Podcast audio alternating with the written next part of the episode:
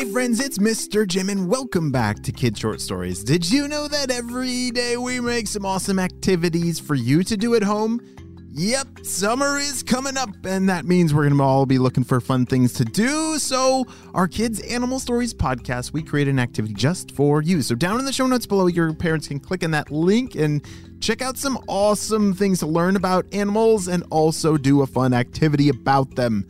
Well, friends, are you ready for today's adventure? Me too, let's go!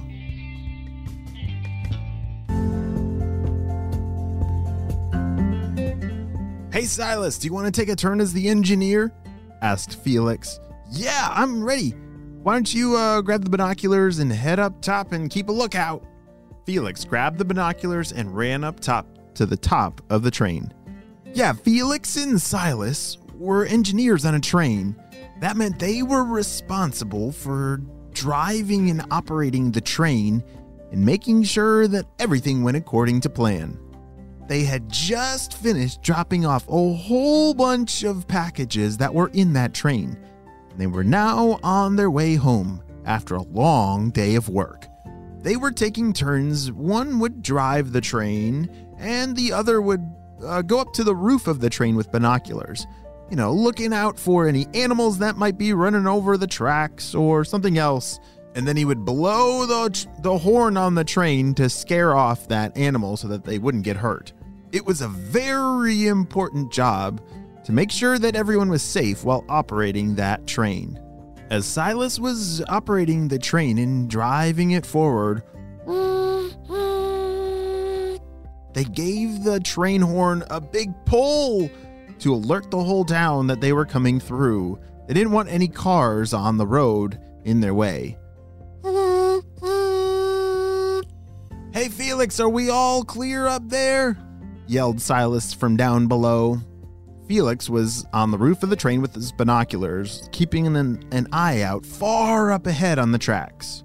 Yep, everything looks good so far. Wait, wait, hold on a second, said Felix. Ah, uh, there's something up there. It's way up there, but I, I think you should hit the brakes. No!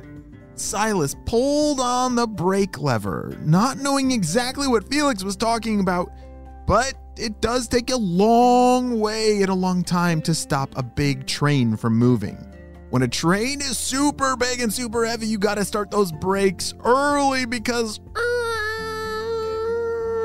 as the train brakes pull, it's it keeps moving. It takes a long way for that train to come to a stop. Felix came down from up above and told Silas, There's a ginormous tree that has fallen on the tracks. We're, we gotta be able to stop this in time, said Felix.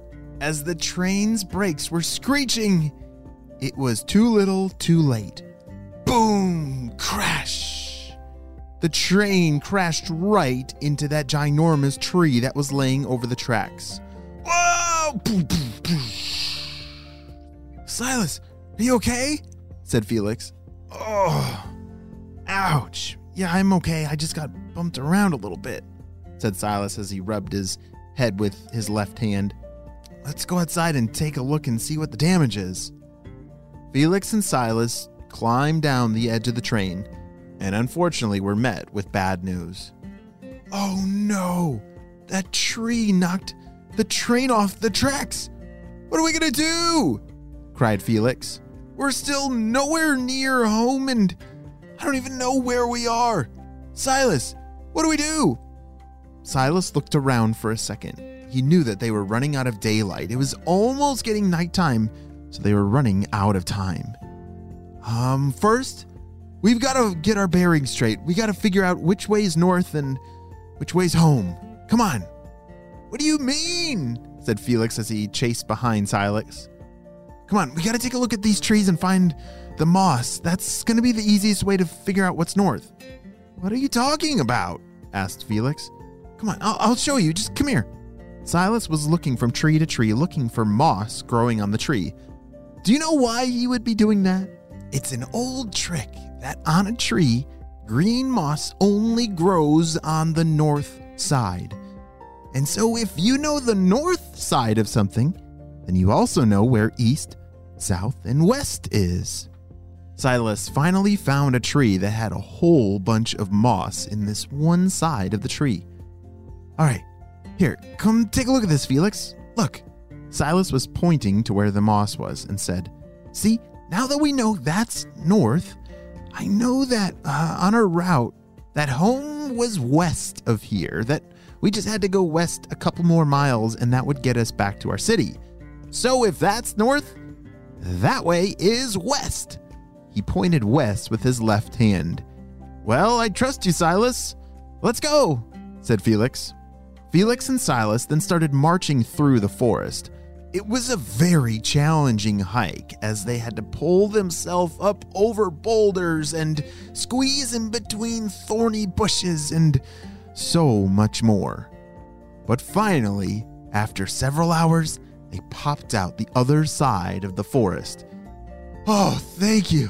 There's our neighborhood, said Felix with great relief. All right, once we get home, we gotta call the, the train station to let them know about the accident that happened back there.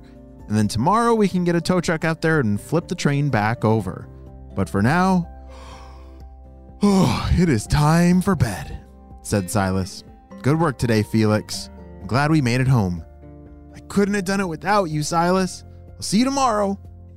As Felix and Silas went back to their houses to get ready for bed and go to sleep, they knew they had a big day tomorrow. Tomorrow was going to be a day of a train rescue.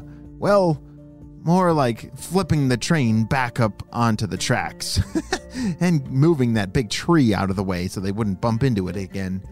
Well, I'm glad we have Felix and Silas as train engineers because without them, all of our packages wouldn't make it on their way to where they need to be.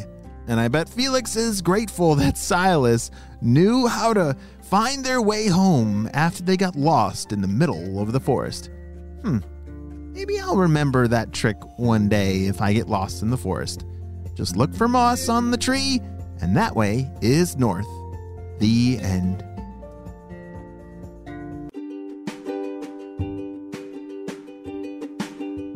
Great job. You listened all the way to the end, and you know what time it is. It's time for Kid Shout outs! I want to say hey to James, Grace, and Ethan from Salt Lake City, Bixby, Griffin, and Piper from Tennessee, Carter and Dean from Toronto, Hudson from Washington, D.C., Ori from Ontario, Penelope from Washington, Hillary from California, and Noah from British Columbia. I'm so glad that you're all in the Kid Short Stories family and on the spy team.